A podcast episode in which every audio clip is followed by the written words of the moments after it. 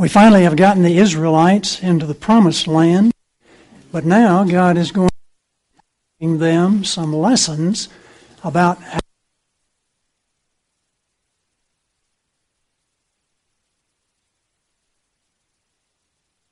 the land. The Battle of Moscow in World War II underscores the necessity of being able to live in the land. In June of 1941, the Third Reich, Germany, decided to take the focus off of invading England and invade Russia instead. The surprise attack on Russia and invasion accomplished a stunning success. And in just several weeks, hundreds of miles were covered, and over a million Russian soldiers were captured or killed. That's a lot of men. The Germans were making pretty good progress. But they didn't count on one thing the Blitzkrieg was not quite fast enough, and the calendar caught up with them. On October the 7th, the first snow fell of the season and turned all the roads into a muddy quagmire so that the equipment didn't function.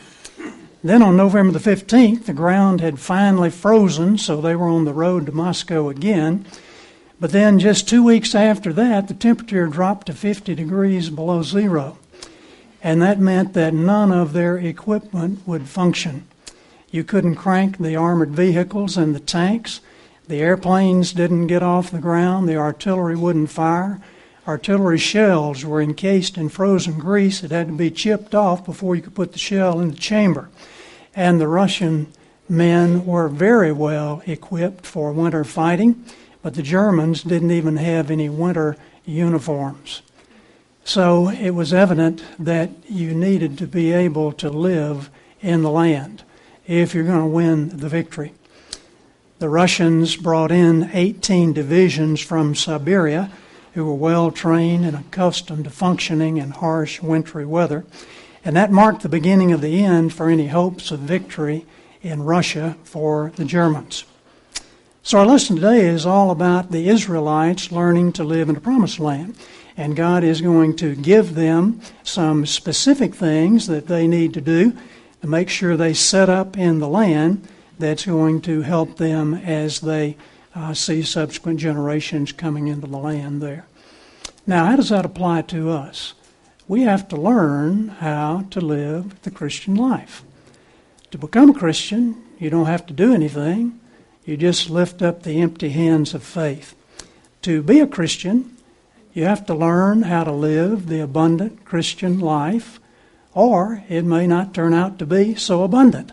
It may turn out to be like a wild roller coaster ride. And there are ups where everybody is exuberant and enthusiastic, and then there are downs in the bottom where everything is in despair and dismay. But I think God intended for the Christian life to be an onward and upward progression of becoming conformed to the image of His Son and living this abundant life that's filled with joy and gladness and hope that He has given us. Now, evidently, this is what Christ was talking about when he said, Go and make disciples, teaching them all these things that I have taught you. And then, of course, we have the epistles to help us understand how all those things fit in the New Testament church.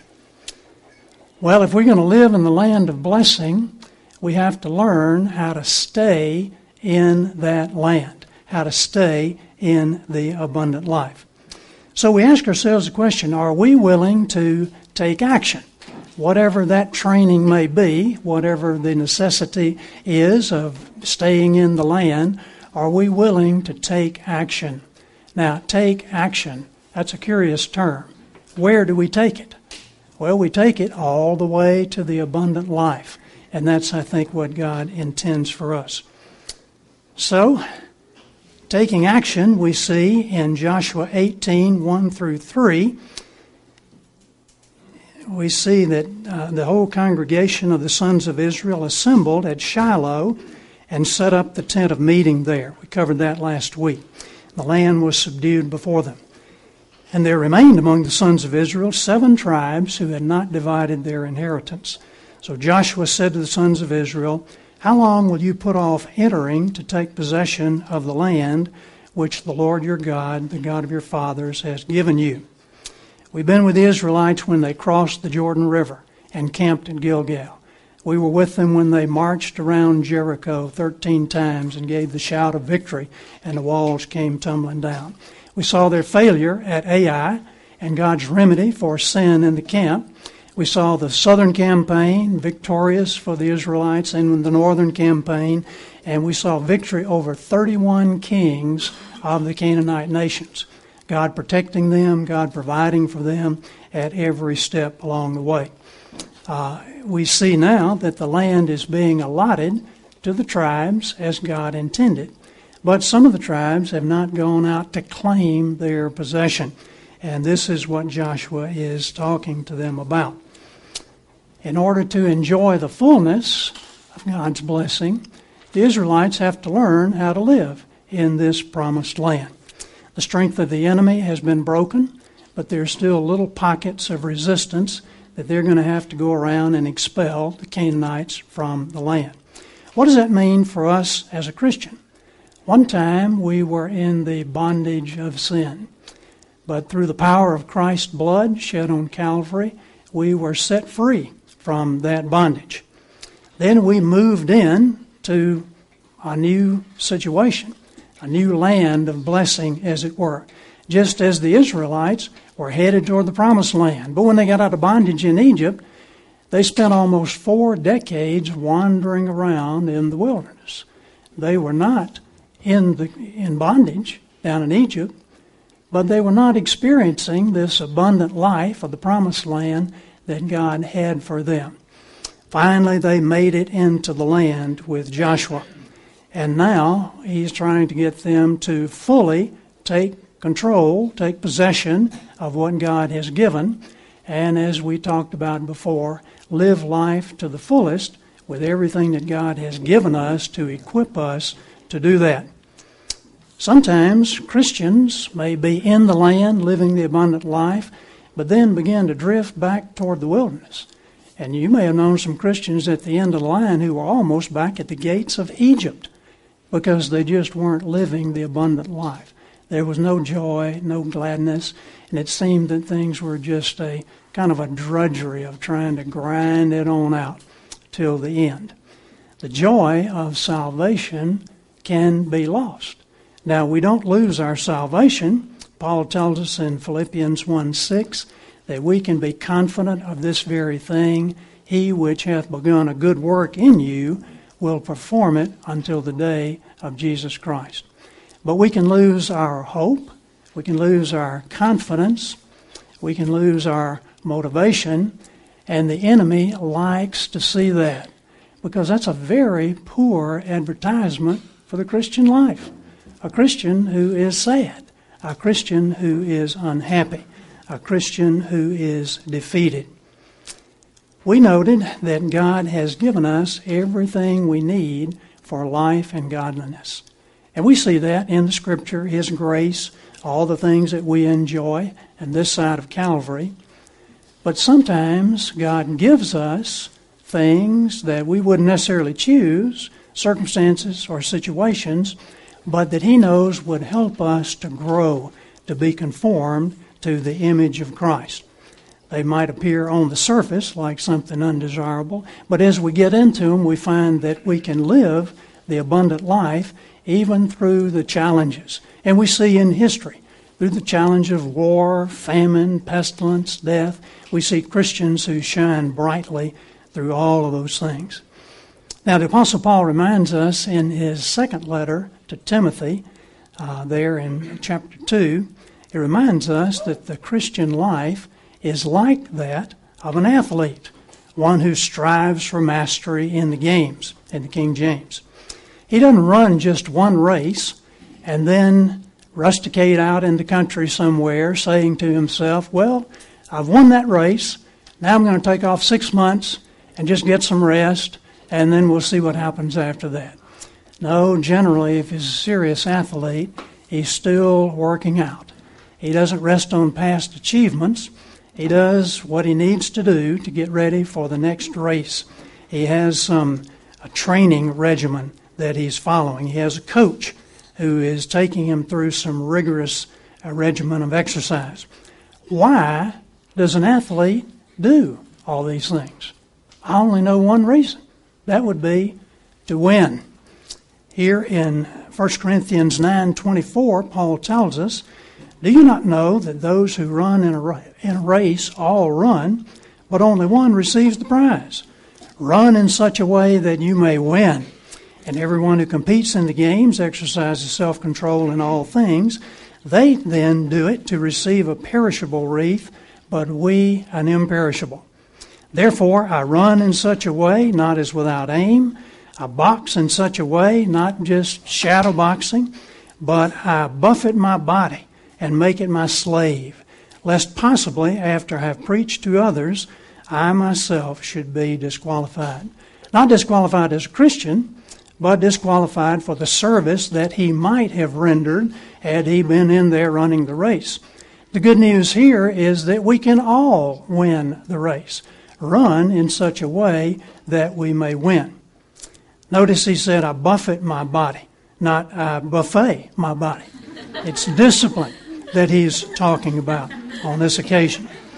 And as we look in the New Testament, we see some similar characteristics Endure training. It's for discipline you endure. God deals with you as sons in Hebrews 12.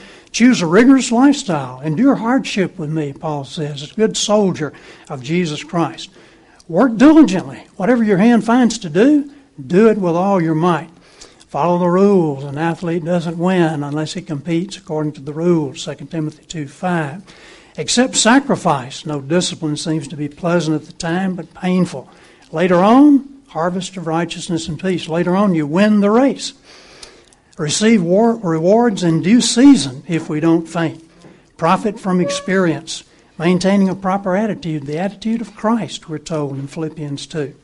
It requires special equipment or tools, sometimes weapons, the helmet of salvation, the breastplate of righteousness, sword of the Spirit. We give focused attention to the task as an athlete, and we learn to overcome failure. So a Christian has everything on that list.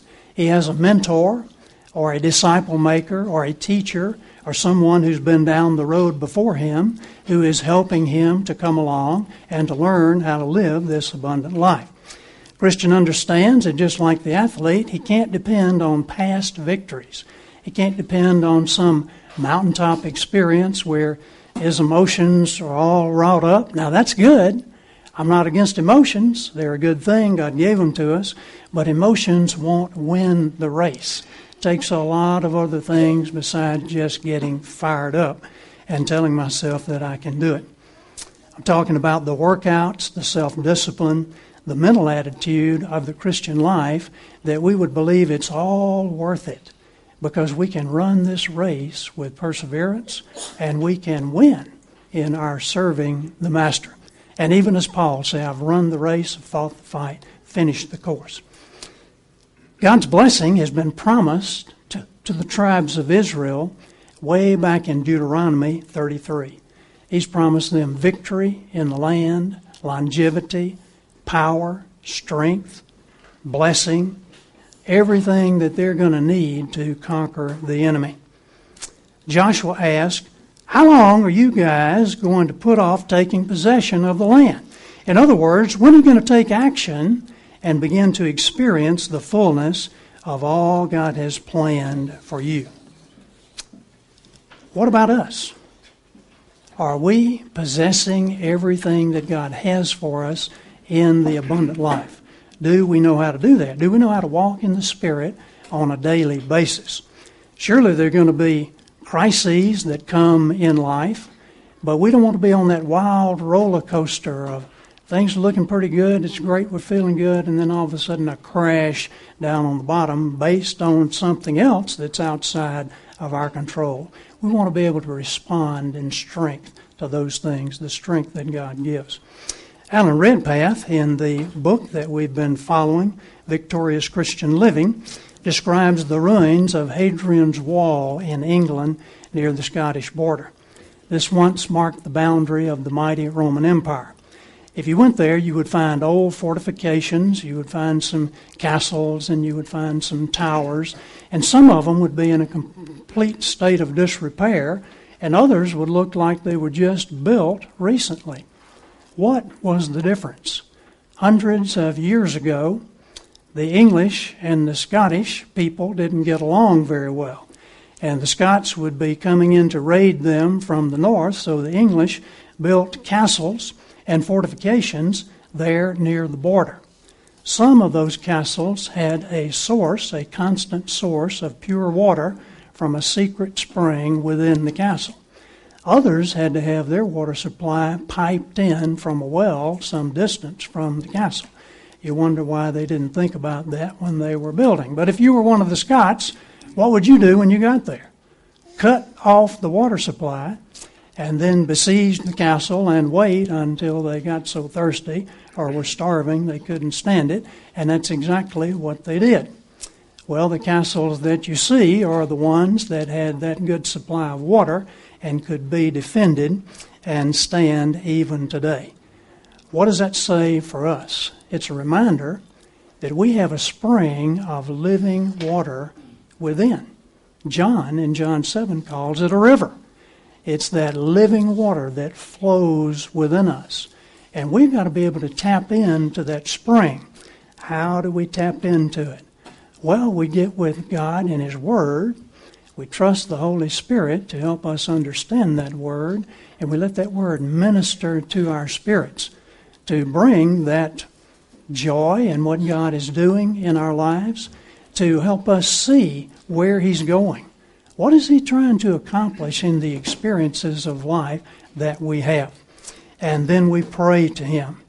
And we know that we don't have to have uh, to get along outside entertainment or indulgences or prepackaged spiritual growth that comes through some kind of experience that we have. Now, nothing wrong with experiences, but the battle is won down in the trenches on a day to day basis as we walk with the Lord.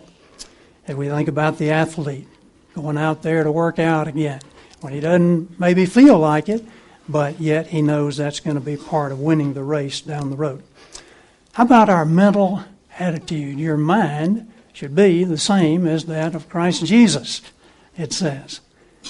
When you continue to do the things that we do as Christians, go to church, pray, read the Bible, trust in God, do you really expect God to do anything? Do you expect Him to do anything unusual? When you came to church this morning, did you expect an unusual blessing from God? Or was it just, well, this is what we do according to my religious standard? We get up on Sunday and we go to church and we press on. We need to be there. Well, that's not uh, exactly the attitude that's going to be rewarded, I don't think.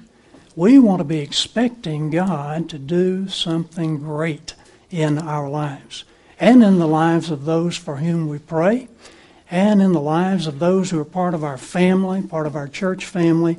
We're looking for God to do big things. Now we come to the second section of what they had to learn in the land, and this is in Joshua 20 prosecuting accidents. What if you lived in ancient Israel and you were out chopping wood one day and there was a man helping you with that, one of your neighbors, and suddenly the axe head flew off the handle and hit him right in the head and killed him. And suppose it were known that you owed that man some money. What do you do then? Things don't look too good. There were no witnesses to what happened and now, somehow, you've got to deal with that. Well, God never wanted the guilty to go free, He wanted justice to be enacted. But He was also very careful that there would be mercy and that those who were not guilty, the innocent, would not be punished for something that they didn't do. So, do you know what He did? You probably know where we're going. He made provision for those who had been involved in an accidental killing. It was the cities of refuge. Now, this is a little longer section, but let's read this. The Lord spoke to Joshua, saying, Speak to the sons of Israel, saying, Designate the cities of refuge, of which I spoke to you through Moses, that the manslayer who kills any person unintentionally without premeditation may flee there, and they shall become your refuge from the avenger of blood. And he shall flee to one of these cities, and shall stand at the entrance of the gate of the city, and state his case in the hearing of the elders of that city. And they shall take him into the city to them, and give him a place, so that he may dwell among them. Now, if the avenger of blood pursues him, then they shall not deliver the manslayer into his hand, because he struck his neighbor without premeditation, and did not hate him beforehand. And he shall dwell in that city until he stands before the congregation for judgment, until the death of the one who is high priest in the land in those days. Then the manslayer shall return to his own city and to his own house, to the city from which he fled. Here are the cities of refuge that are going to be established that anyone can gain access to easily in the land because there are six of them. There's six over on the east side of the Jordan, where the tribes of Gad and uh, half tribe of Manasseh and Dan. And then there over on the west side of Jordan, there are three more. Three on either side of the Jordan, anywhere you were. Even if you were an alien, Gentile in the country, you could make it to the city of refuge if you'd been involved in an accidental killing. The avenger of blood was simply a representative from the deceased man's family who was to make sure that justice was to be accomplished. The word in the Hebrew language is goel. He was the goel. And the goel was to be feared, you can imagine, because he had those familial ties. He was going to pursue that person until he found him and hopefully he was going to bring him to justice. So the penalty for murder, as with 18 other crimes in the Old Testament, was capital punishment, the death penalty. This was not a Jewish institution. This didn't come from the Mosaic Law. This was established by God way back in Genesis, uh, right at the beginning there. In Genesis 9 6, we see, Whoever sheds the blood of man, by man shall his blood be shed, for in the image of God has God made man. So the purpose of this capital punishment was not based on well being in society, that this is a good deterrent to crime, or that people will see this and not kill anybody else. It was because man was created in God's image. And when you mar the image of God, that's a serious thing. Later on in Exodus, Moses explained further. Exodus 21:12. He who strikes a man so that he dies shall surely be put to death. However, if he did not lie in wait, but God delivered him into his hand, then I will appoint for you a place where he may flee. But if a man acts with premeditation against his neighbor, to kill him by treachery, you shall take him to my take him from my altar that he may die. In Numbers 35, we're told that unpunished murderers defile the land. I wonder what that says about abortion for us. At any rate, we have to do something about that. The job of the Goel was to track down the murderer and deliver him over to the authorities for investigation and for execution if necessary. But first, first, Deuteronomy 17 and verse 6. Whoever is deserving of death shall be put to death on the testimony of two or three witnesses. He shall not be put to death on the testimony of one witness. The hands of the witness shall be first against him to put him to death, and afterward the hands of all the people. So you shall put away evil from among you. Now, you'd better be careful with your testimony in a capital case because perjury was one of those 18 things punishable by death.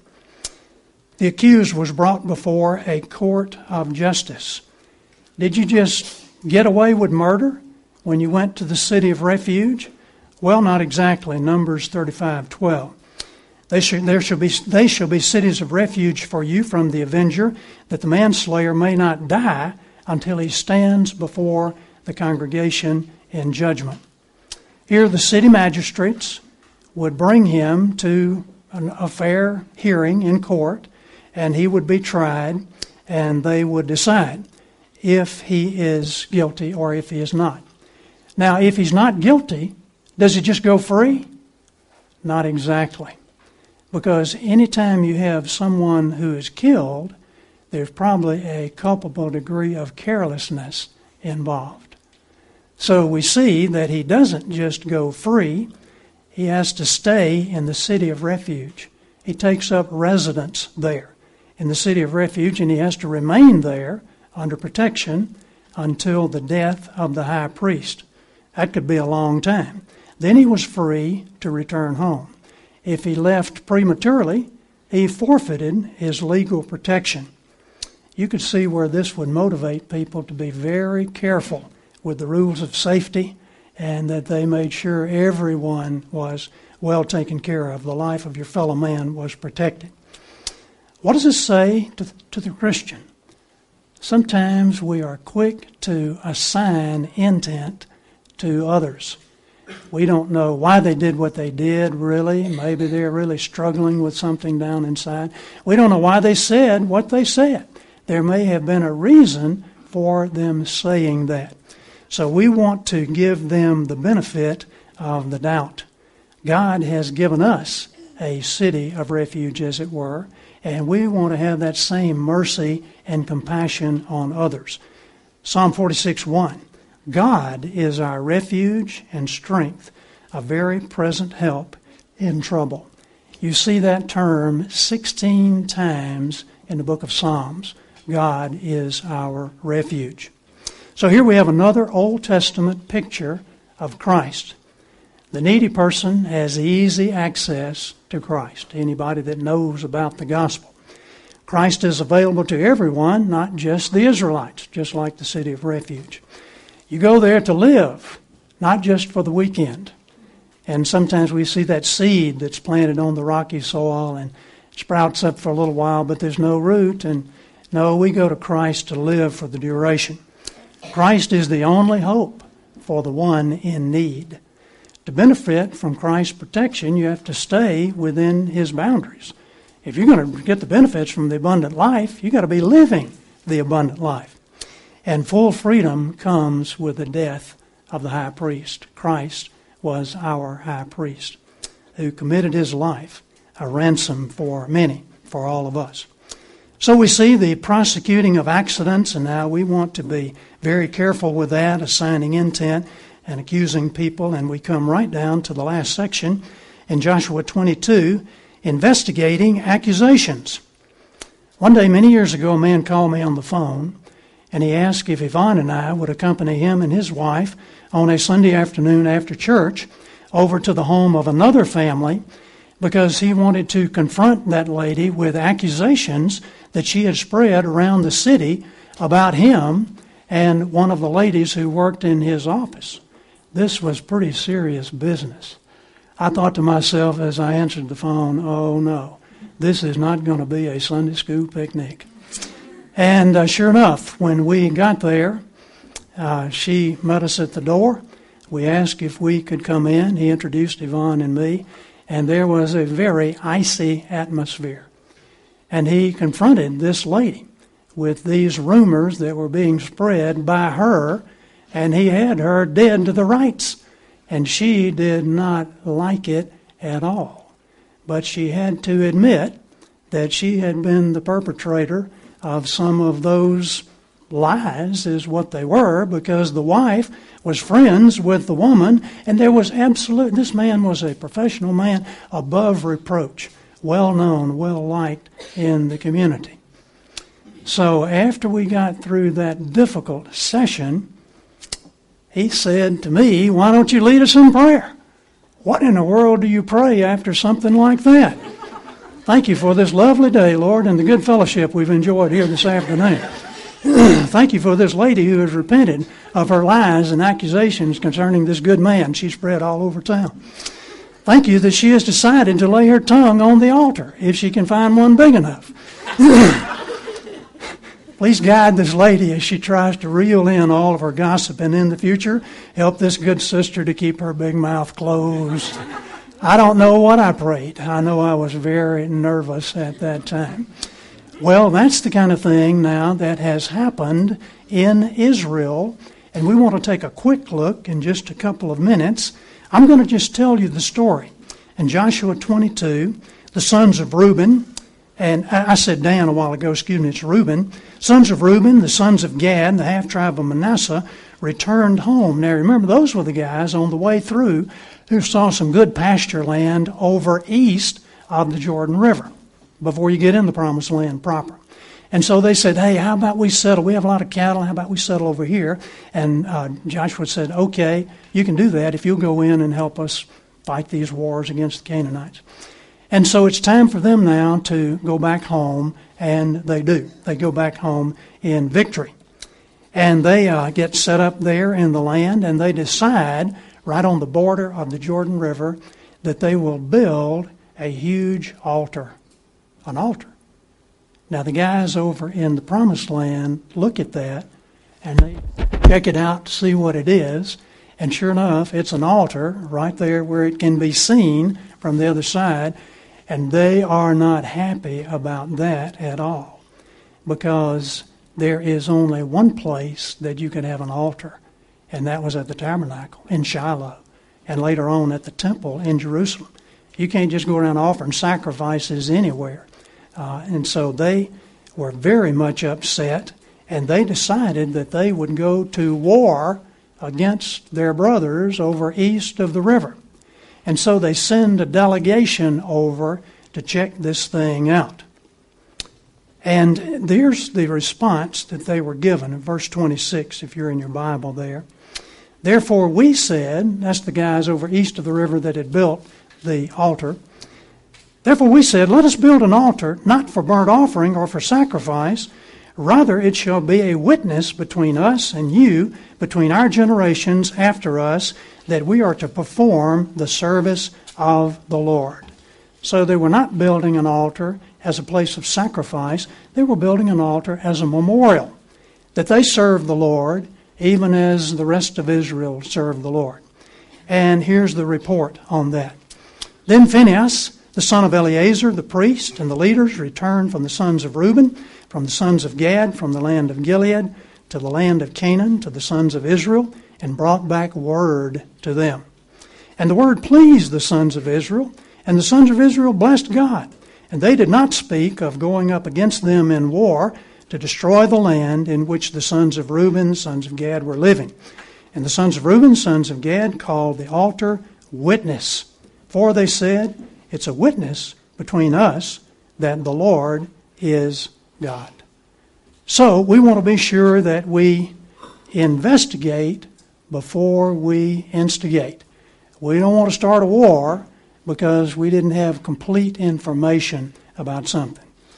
We want to inquire before you light the fire of gossip or rumor or whatever it might be.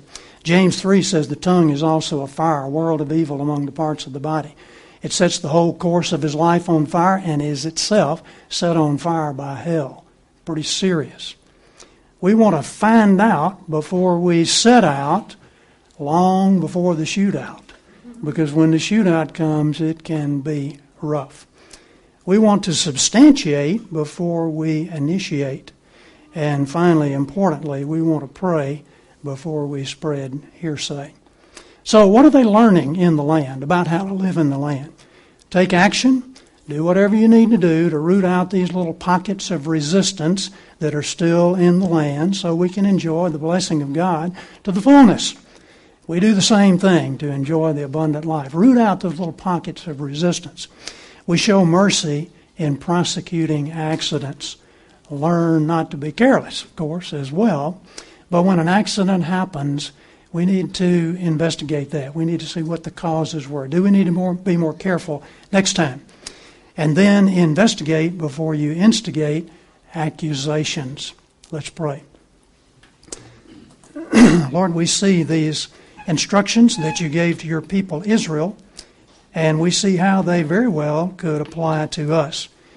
We do pray that we would follow those Beatitudes, that we might be meek in our interaction with others, that we might be merciful, because you tell us that the merciful will be shown mercy. We pray, Lord, that uh, we might love our brothers, encourage one another, and we pray when things come up that we might investigate carefully and see if there's a way that we could be a peacemaker, because you tell us blessed are the peacemakers. So we ask as we seek to live this abundant life that you would show us pockets of resistance, maybe some things that we have overlooked. Maybe we need to employ some better equipment or weapons that we haven't been using lately, the study of our Word, the Word of God, or uh, maybe some scripture memory. We pray that you would show us the things that you want us to do. And Lord, we recognize that uh, whenever we do anything, it's not that that accomplishes the victory in the race. It is your grace that is poured out upon us, that anything that we do would be effective in accomplishing the goal. Thank you that you've made possible this abundant life through the Lord Jesus Christ, and we pray in his name. Amen.